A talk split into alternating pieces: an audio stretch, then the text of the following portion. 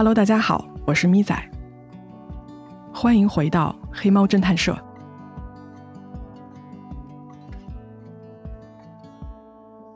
在节目的最开始呢，大家可能会意识到一些新的变化。我跟各位说一说啊，首先，黑猫呢将会改成按季播出的形式。那从这一期开始呢，我们是第二季的第一期。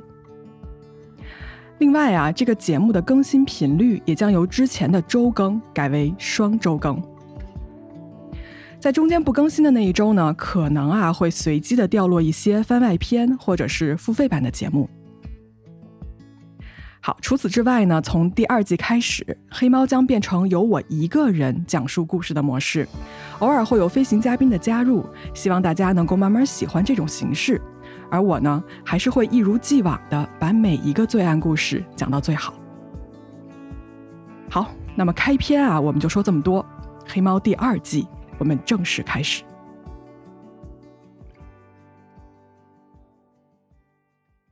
今天要讲的这个故事呢，是一个暗中暗中暗，它有一些环环套叠。表面上呢，几个完全不相干的故事，背后啊，其实是有一条暗线相连的。来，我就不过多的剧透了，开始吧。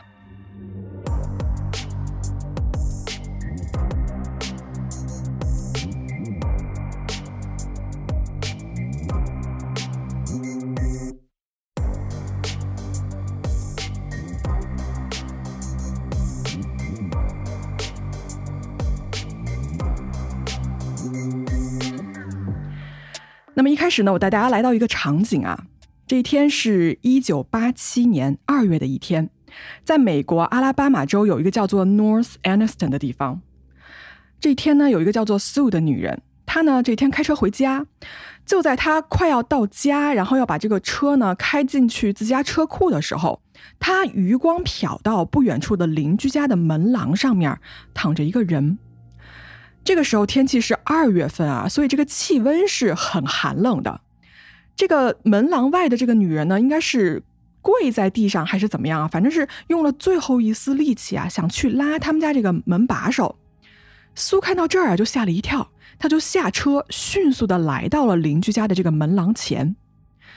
走近一点之后呢，他可以更加仔细的观察这个女人啊。他发现，在地上的这个女人，首先她全身穿着非常非常单薄的衣服，然后她整个人啊都湿透了，从头到脚，因为寒冷呢，这个人蜷缩成一团。她的身上全是泥浆啊，包括她这个什么刘海啊，什么全都贴在头上啊，额头上，脸上的密密麻麻都是泥点。她的鞋只剩了一只，另外一只在她自己这个手上抓着。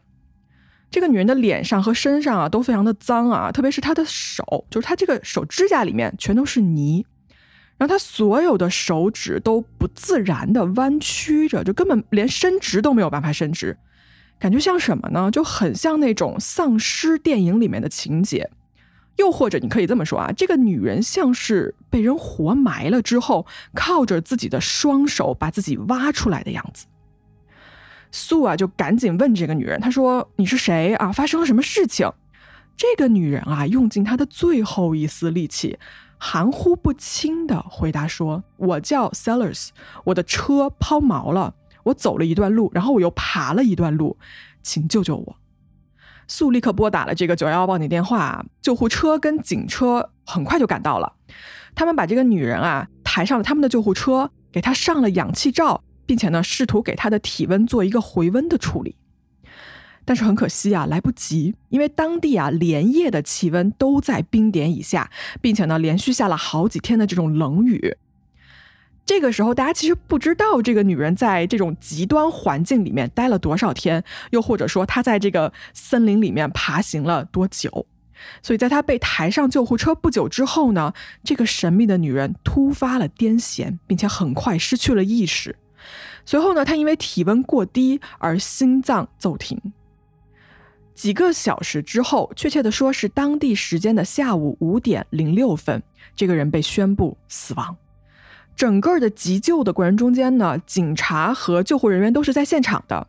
在救护的过程中啊，他们把这个女人满是这个泥点的这个脸呢，就擦干净了一些。然后这个时候，有一个眼尖的警察好像就发现了什么，他们认识这个女人。并且啊，已经找了他很长的时间了。那么，这个在冰冷的森林里面爬行了好几天的女人，她究竟是谁呢？她为什么会来到这里？又为什么会落到死亡的这么一个结局呢？来，我们把镜头啊往回倒一下，先来到我们今天的第一个故事里。时间我们来到七年前，一九八零年，地点呢是佛罗里达州。在这个州呢，有一个叫做 John Holman 的男人啊，在这天晚上决定去一个酒吧喝口酒解解闷。John 这个人呢，有一份稳定的工作，他是当地的一个机械师。他在这之前呢，有过一段婚姻，就他前妻啊，在生意上跟他有过一些怎么说呢，就是利益的交织吧，啊，所以最后引发了一些官司。导致两个人最后关系就变得不是很好。那么渐渐的呢，在这一段关系里面，大家觉得说，哎呀，我们都不是很快乐，于是两个人就决定离婚了啊。最后也是和平的一个分手。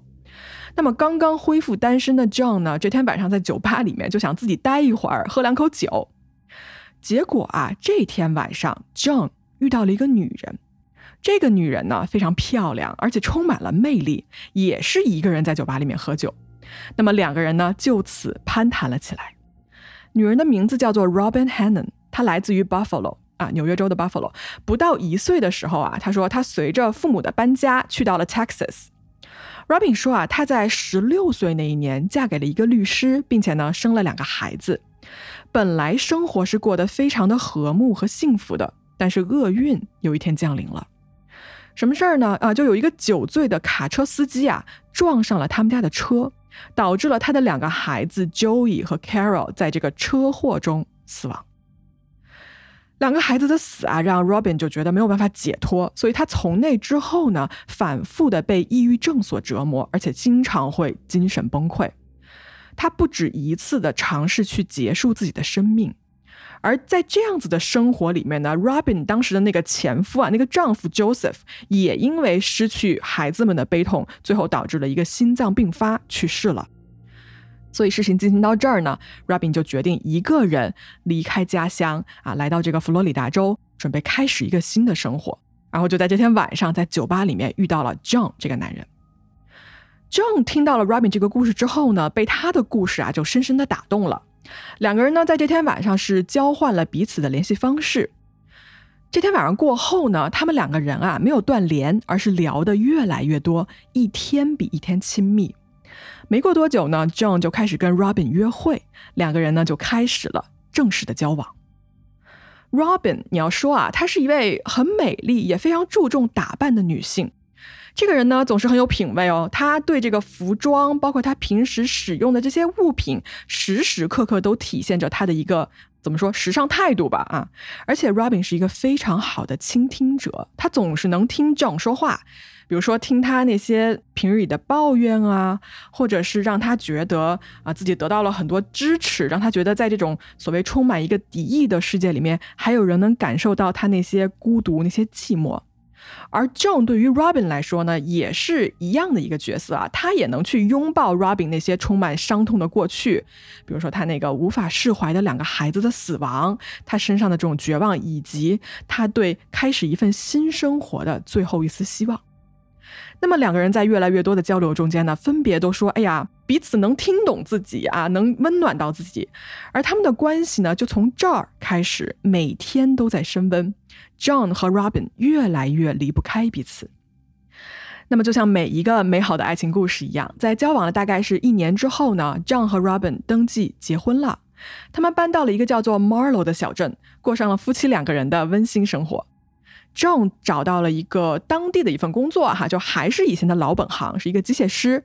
而 Robin 呢，也是一样，他成为了一家公司的客服的文员。这两个人都迅速的在当地交到了自己的朋友，然后融入了一些小圈子。Robin 对他这个小家庭是非常上心的，他一直都保持着一个非常不错的状态。平日里看到他啊，他的发型啊、妆容什么的都是经过了精心搭配的。他每天的衣服呢，也是经过了精心挑选的。所有周围的人哦，都觉得她是一位精致且迷人的女性，并且呢，很会保养。在工作上啊，Robin 也很喜欢跟同事们打成一片，因为他这个个性比较友善嘛，跟谁都聊得来。那么 Robin 跟丈夫 John 的关系也很好，就虽然他们这个小家庭吧，家庭条件不是什么大富大贵，但是呢，大家都可以过得比较舒适，并不是那种啊捉襟见肘的日子。Robin 告诉丈夫啊，说她有一个双胞胎妹妹，这个妹妹呢叫做 Terry 啊，两个人关系是非常亲密的，亲密到什么程度呢？他们每天两个人都会打电话，或者是给对方写信。嗯，其实身边的朋友和同事也从 Robin 的口中得知过这个双胞胎妹妹 Terry 的存在，因为他日常聊天也会提嘛，就说啊，你看我跟我这个双胞胎妹妹，我们的默契好到什么程度啊？就好到我这边出了什么事情，另外一方呢会在不远万里的另外一个州啊也能感受到这种情绪。说实话啊，我是听过很多这种类似于啊双胞胎啊什么神奇的第六感之类的事情的，不知道听众朋友里面有没有类似的经历，你们也可以过来分享一下。好，我们说回来哈，在 Robin 跟 John 结婚了大概一年多之后，大家也许可以猜到啊，如果他们这个日子真的是一帆风顺到最后的话呢，可能他们也不会出现在今天我们的故事里了。好，那究竟发生了什么呢？Robin 啊，被诊断出了一种罕见的血液病。这个消息呢，对这个家庭来说是一个巨大的打击。Robin 变得非常的虚弱，非常疲惫，整夜整夜睡不着觉，然后这个头痛欲裂。而这种病啊，貌似在世界上还没有可以根治的一种办法，所以 Robin 呢，再一次陷入到了一种对生活的绝望之中。在他写给自己双胞胎妹妹 Terry 的这个信里面啊，Robin 写到说。亲爱的 Terry，我的理智告诉我不要放弃，可是我的身体呢太累了，根本就听不进去。在给你写这封信的时候呢，我其实已经耗尽了我全部的精力。我啊，太爱我的这个丈夫 John 了，但是我不想让他见到我现在这个糟糕的样子。我决定回去 Texas 参加一个什么某个医院还是什么实验室的一种实验性的治疗。那如果这个治疗下面有一天我还是不幸去世了的话呢？有一些事情我想拜托给妹妹你。关于我的房子，在我死后呢，它一半归你，一半归 John。我的钱包里面有一个电话号码，如果我死了，你就打这个电话来料理我的后事。我不想要有任何的葬礼或者是追悼会，因为那个对于活着的人来说啊太痛苦了，所以我只想安安静静的走。最后呢，我希望你能帮助我照顾好 John。时间是一个缓慢的治疗者，但是我相信最终这一切都会痊愈，都会过去的。请照顾好他。我不希望你们有任何人为我悲伤。生命太宝贵了，我爱你们胜过这世间的一切。那这封信里啊，似乎是 Robin 已经把他所有的身后事交代完了。那就在这封信写后没多久呢，Robin 告别了丈夫 John，一个人踏上了回去 Texas 的那一条路，去治疗他这个绝症。而在那里等着他，即将要陪伴他的呢，就是他的双胞胎妹妹 Terry。在 Robin 回到了 Texas 之后，大概过去了六周的时间。那么在一个周三的中午啊，John 突然接到了一个电话，电话里是一个女人啊，John 拿着这个电话呢，就有一种。很奇怪的感觉，他就说：“哎，Robin 是你吗？”对方说：“我是 Robin 的妹妹 Terry。”就说：“哦哦，你好，你好啊，Robin 最近怎么样？他治疗的如何了啊？他会回家过感恩节吗？”然后 Terry 就说：“Robin 经常提起你，他很想你，但是呢，恐怕他没有办法回家过感恩节，他走了。”电话那头就开始哽咽。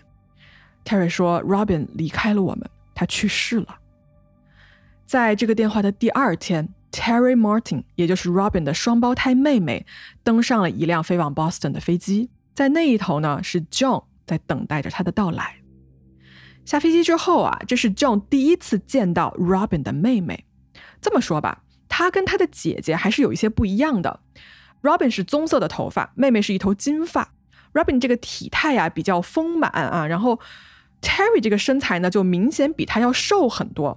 性格上来说呢，Robin 是一个比较静态、比较内收的这么一个人，而 Terry 他的性格啊更加活泼啊，话比较多，举止呢也更加夸张。但是你要说这两个人呢像，确实也是像的，就是两个人的五官是很像的，毕竟是双胞胎嘛。而且他们的说话口音也因为是在德州长大的，都有明显的这种南部的口音。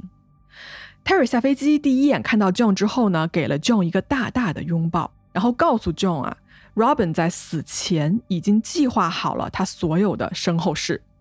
Robin 决定不办葬礼和追悼会，并且呢，将自己的遗体捐给德州当地的医疗机构，为科学事业的发展做一份贡献。Terry 说：“我这次过来啊，就是首先我要联系当地的报纸，为姐姐发一份讣告，并且呢，跟姐姐一些呃生前的朋友见见面，跟他们聊一聊关于 Robin 的事情，对大家也是一个宽慰。” John 啊，虽然得知了妻子去世的消息之后呢，非常的悲痛，但是呢，他最后还是接受了 Robin 的这样子的一个死前的遗愿吧，包括这样子的安排。他让这个妹妹 Terry 呢住到了他自己跟 Robin 的家里面。Terry 跟他提啊，就说啊，我可能不只是住几天，我可能要常住一段时间。那 John 也表示说好，没有问题，你想住多久就住多久。从那之后呢，Terry 就开始按部就班的完成姐姐的遗愿。他来到了当时 Robin 工作的那家公司，想去看一看姐姐生前工作的地方。那这一天呢，他来到这个公司啊，推开这个公司的大门，跟里面的员工打招呼。他就说：“Hi 啊，我是这个 Robin 的双胞胎妹妹 Terry，我来自 Texas，请问 Robin 的工位在哪里？”同事们就把他带到他之前的办公室。Terry 就进去转了一圈啊，翻一翻东西啊，看一看什么的，就感觉他眼眶红红的，还挺难过的。那转了一圈之后，没过多久啊，Terry 就离开了。Terry 走了之后，在这个办公室啊，关于 Robin 去世的讨论却没有停下来。其中有一个同事就说：“等一下，Robin 是去世了，对吧？”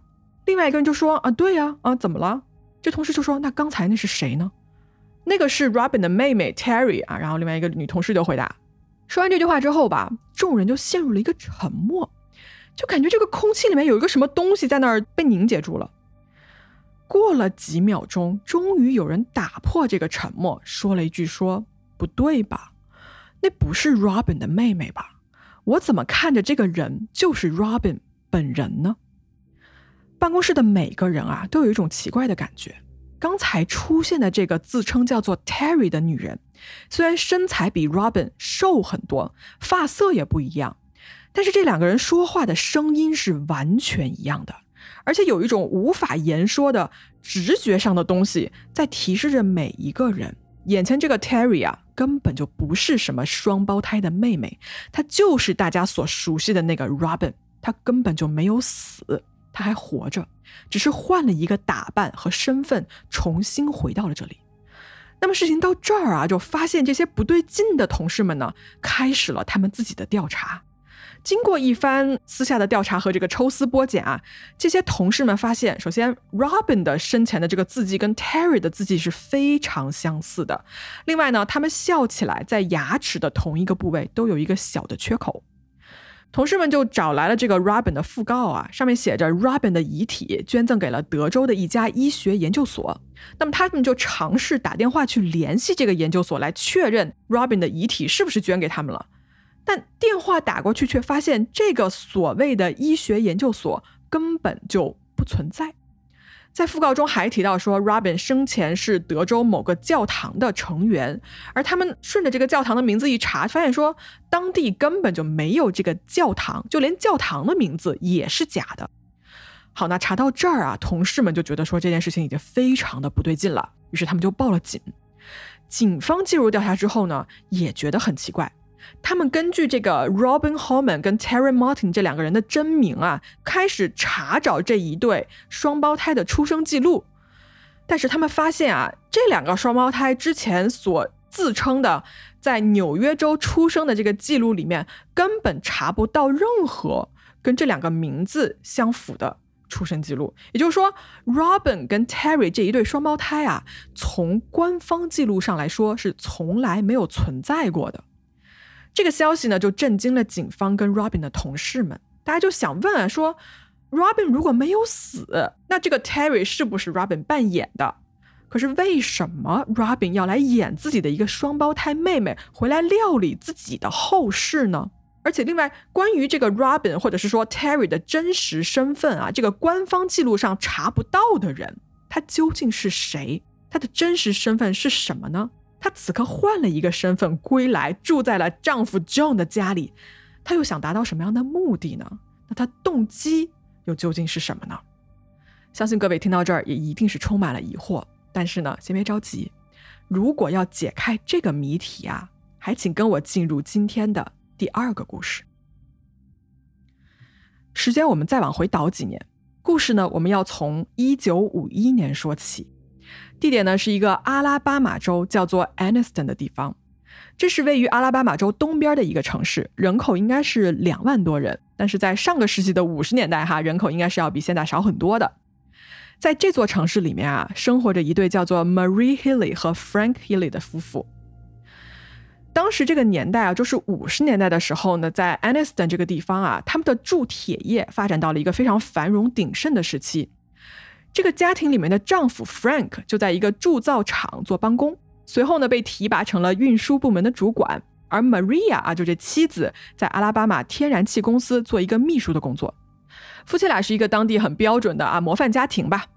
妻子 Maria，你可以说她是一个很有魅力的女人，面容非常和善啊，有着一头红棕色的头发，然后脸上呢始终是挂着微笑的。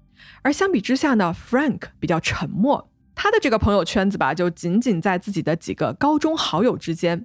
但是 Frank 呢，天生比较善良，很忠厚，也很受邻里的喜欢。婚后不久呢，夫妻俩买了一栋小房子。他们的大儿子 Mike 在一九五三年出生了，而七年之后啊，小女儿 Carol 也降临人世。Frank 和 Maria 呢，在做父母这件事情上面还是比较尽职尽责的。虽然这个日子啊过得很平淡，但总体而说呢，也是很幸福的。二十多年的时间啊，就这么一眨眼的过去了。Frank 一直在这家铸造厂工作，但是突然有一天啊，Frank 病倒了。怎么了呢？Frank 先是呕吐了好几次，伴随而来的呢，还有这种腹泻不止。在一周之内呢，这种症状啊就一直的反复。那就有人猜测说，哎，你是不是在我们工厂上班的时候，因为工厂里面有这种强力的化学物品嘛，还有这种工业的废料，是不是你不小心被这种东西毒到了，然后被威胁到了身体健康？或者是说，难道是工厂里的这个饮用水出了什么问题？哎，这个猜测一出啊，工厂里面就人人自危。但是好在呢，在一通这个检查之后，并没有发现什么问题。而 Frank 在这之后呢，也慢慢的好了起来，恢复了健康。但他刚好没多久呢，四十五岁的 Frank 再一次病倒了。这一次呢，他的胃部啊剧烈的绞痛，然后浑身呢没有一丝力气，就虚弱的不行。于是 Frank 请假在家里休息了好几天，并且呢联系了医生来看一看他到底是什么毛病。医生给 Frank 的诊断是肠胃炎，那就给了他一些控制恶心啊、控制腹泻的一个药物，然后让他在家里好好的休息，比如说每三十分钟进很少量的食物来稳定一下他这个消化系统。然而 Frank 的病情没有因为得到了这些药和诊断而好起来，他迅速的就恶化了。医生开药是周三，在周四的时候啊，Frank 已经出现了呼吸困难和神志不清的情况。他啊，甚至错把自己床边的这个消毒喷雾当成了鼻腔喷雾，喷到了他自己的鼻子里面。然后这种举动就让他更加的焦躁不安，难以入睡。在五月二十三号周五的一个凌晨，当时照顾 Frank 的这个妻子 Maria 就发现说自己丈夫不在床上，就找不着了。她找了一圈之后，发现说 Frank 穿着睡衣啊，站在他们自家外面那个草坪上面，就漫无目的的走来走去。问说你在干什么？他说我在找我们家车在哪，就很明显到这个时候，Frank 已经很神志不清，没有办法判断说自己在哪，在做什么事情了。那么事情到这儿呢，Maria 也觉得说自己可能没有办法照顾好丈夫了，她就打电话呀给他这一年已经是应该是二十多岁的一个大儿子 Michael 啊，Mike 说，哎，你爸爸病得不轻了，你就赶紧回来看看吧。Mike 接到电话之后呢，就立刻驱车啊，就往家赶。在赶到医院之后呢，见到父亲第一面的时候，Mike 几乎认不出他父亲的样子。就 Frank 这个时候啊，皮肤已经发黄了，然后他的动作很迟缓，就这个人很虚弱。医生这个时候给他的诊断是说他有传染性肝炎。那么既然确诊了，医生就立刻开始了对症下药。两天的时间过去了。这些对症的药物啊，没有起到任何的作用。Frank 的呕吐物中间开始带血，在礼拜天这一天啊，Mike 来到了爸爸的病房，看到妈妈 Maria 睡在这个陪床的椅子上面，而躺在床上的 Frank 呢，似乎已经没有了呼吸。他立刻摇醒了妈妈，并且呢，马上叫过来医生。医生这个时候也是立刻对 Frank 进行了一个检查。检查过后呢，给出了确切的消息：Frank Healy 去世了。那么 Frank 的死啊，对于这个家庭的打击是巨大的。尸检的结果显示呢，Frank 死于肾衰竭，应该就是传染性肝炎引起的。妻子 Maria 啊，对这个消息简直就是无法接受，因为你想啊，一个陪伴了自己二十多年的伴侣突然的离开，让他整个世界都坍塌了。但是 Maria 这个时候不知道的是，Frank 的离开仅仅是他们家厄运的一个开始。Frank 去世后呢，Maria 跟自己的母亲啊 Lucia 住在一起。Maria 还有个儿子，大家记得吧？就刚才过来陪床的这个叫 Mike。他呢就主动跟自己的儿子 Mike 以及这个 Mike 的老婆啊，就是他的儿媳妇 Terry 就提出说啊，你们能不能过来跟我一起同住一段时间？因为你们爸爸现在不在了，那我们作为家人嘛，可以互相照顾一下。那听到这儿呢，儿子 Mike 跟这个儿媳妇 Terry 就立刻答应了。然而，就在这个 Frank 的葬礼刚结束没几天，奇怪的事情啊就接二连三的发生了。首先，Maria 他们家住的这个房子失火了，一个邻居啊就发现 Maria 家的房子冒出了浓烟，于是呢就立刻拨打了火警电话。好在呢，当时屋子里面住的这些四个人啊全都不在家，火灾也没有造成什么特别大的损失。但是这个起火的原因呢，一直没有查明白。Maria 觉得应该是煤气公司安装的设备出了一些问题啊，所以应该这个事情是一个意外。但是呢，从这个时候开始啊，Maria 也同时接到了一些奇怪的电话。这些电话打过来之后呢，电话里的人先是不说话，就沉默，然后你可以听到那头有一些呼吸的声音啊。Maria 一开始以为是恶作剧。但这个电话就一直没有停过，就他总是打过来。那到这个时候，Maria 最开始是有一些困惑嘛，后来你就觉得说啊，你故意的，你就是来骚扰我，所以他就有一些愤怒。而就在 Maria 被这种电话不停骚扰的同时呢，她的妈妈 Lucia 也被查出了乳腺癌，要接受手术治疗。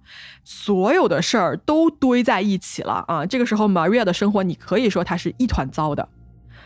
而我们刚才说的那些骚扰电话呀。开始升级，就事情不再是打电话那么简单。Maria 有时候回家的时候就发现啊，他们家这个东西有人动过，怎么着呢？就他们家放的这些物品的位置啊，经常会发生一些改变，但是又没有丢失什么贵重物品。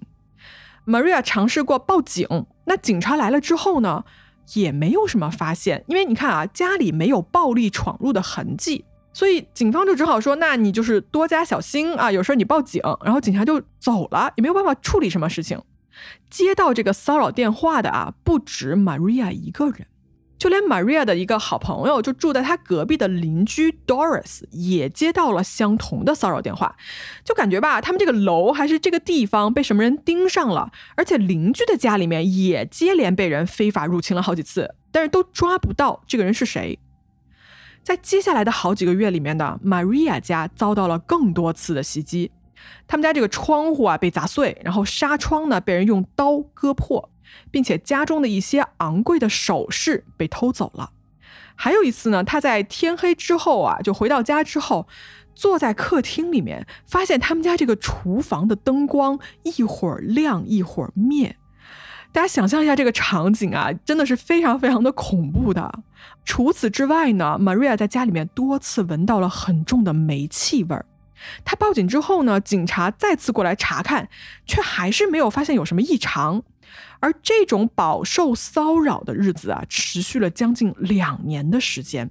两年啊，各位想想，就真的是很崩溃。你要一直在提心吊胆的过你的生活。而当事人 Maria 呢，她一直想不明白，她也不知道这个在黑暗中的人究竟是谁，为什么要追着自己不放。一九七七年，在 Frank 已经去世了两年之后 Maria 家的麻烦啊还在继续，完全没有要停下来的趋势。这一年的七月二十二号凌晨，Maria 被一股很浓的这个烟味儿熏醒，发现他们家楼下这个走廊啊就着火了。火势呢不大，所以呢他很快把这个火扑灭了。但是就在两天后哦，他们家这个壁橱再一次着火，虽然也没有很大的损失吧，但是这两次事情都是很让人后怕的。而且你说这个。家里总是半夜莫名其妙着火是怎么回事呢？对吧？就搁我啊，我肯定就连觉都睡不着，实在是太可怕了。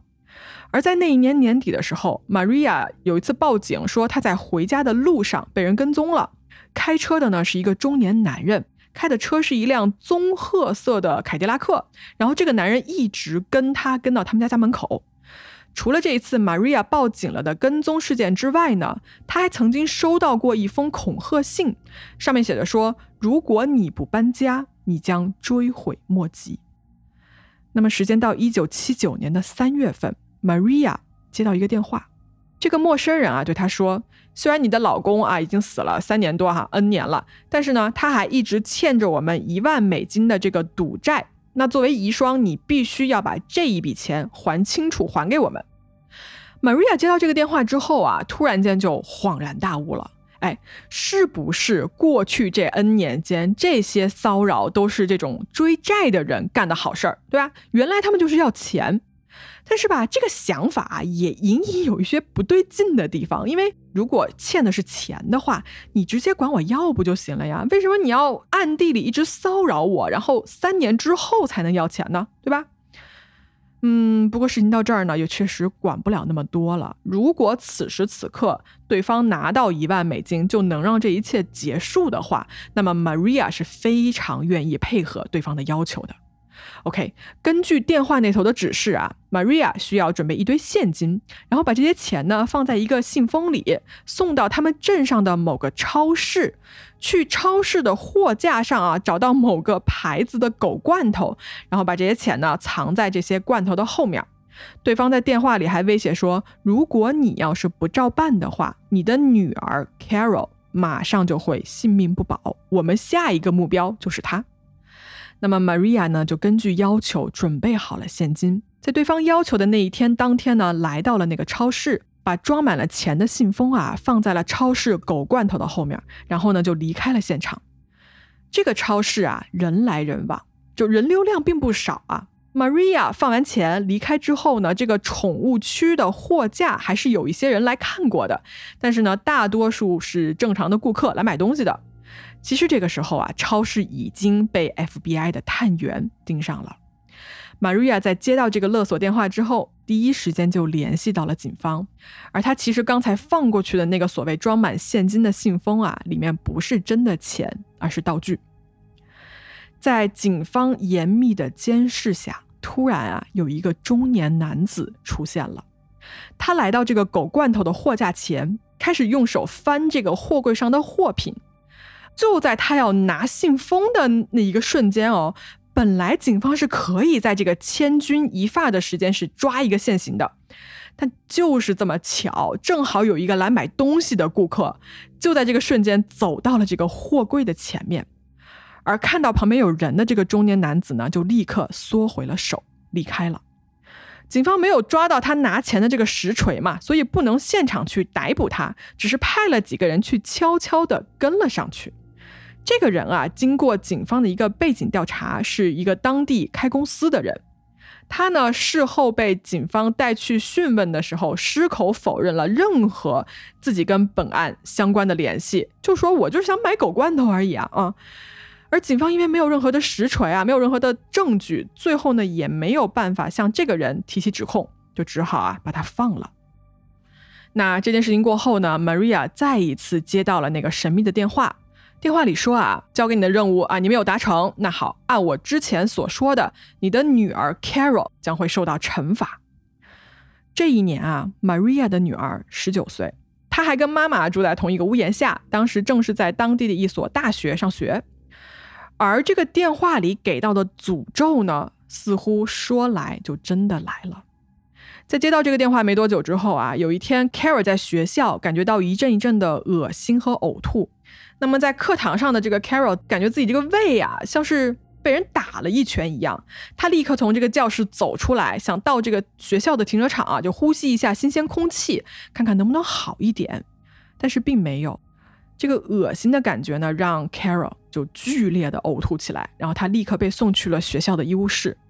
在医务室里面呢，被注射了止吐针之后啊，Carol 他感觉好了一些吧，于是他就回家休息了。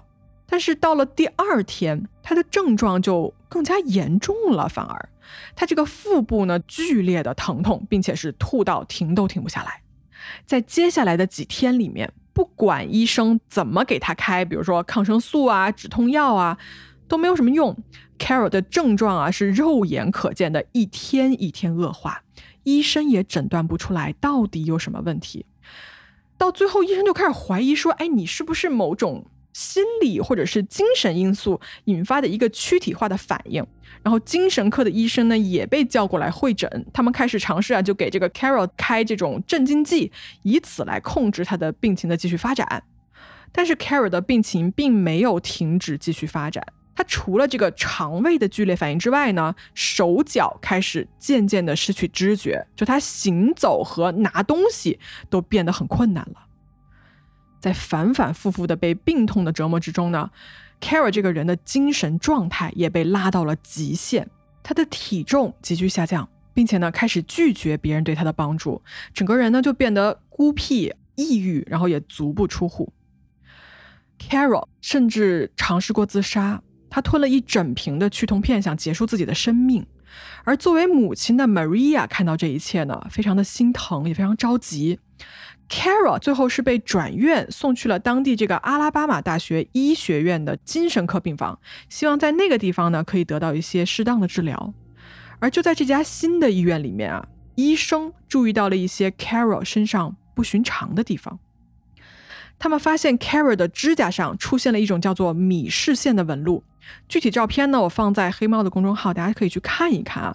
就是这个指甲上出现了一种白色的横纹，这种奇怪的纹路出现只有一个原因，就是重金属中毒。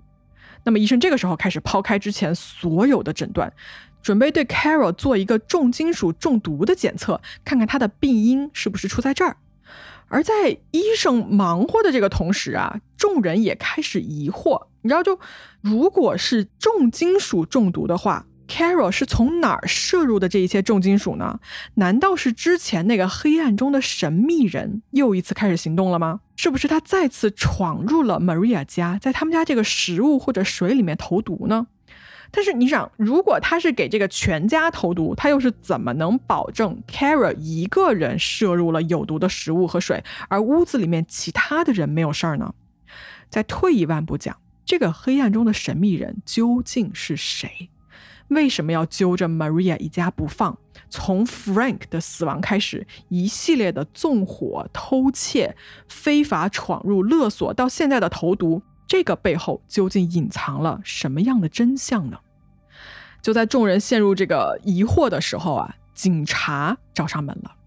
他们来到 Maria 家，对 Maria 出示了一张逮捕令。这张逮捕令上面的罪名是以虚假借口骗取钱财，也就是说，Maria 写空头支票被捕了。哎，这是怎么回事呢？难道一直以来这个受苦受难的 Maria 还有不为别人所知的其他秘密吗？没错，还真是这样。被捕的 Maria 被警方发现，她身上的秘密啊，远远不止骗取钱财这么一点儿。他被指控谋杀等多项罪名。好，故事说到这儿，第二个故事我们暂且结束。那么，如果现在我告诉你，在第一个故事中间的 Robin 和那个假扮的妹妹双胞胎妹妹 Terry 跟 Maria 其实是同一个人呢？而我们在这一集开头的那一幕，各位记得吧？在这个冷雨夜里面爬行了好几天，最后死于低温症的女人，同样也是 Maria 呢？这个谜一般的女人身上到底发生了什么，会让她的命运有这么大的离奇转折？而她又是如何从一个故事来到另一个故事，最后走到死亡的那一步的呢？来，我将在下集的节目里面给大家把这个案子一点一点从头揭晓。我们下集见。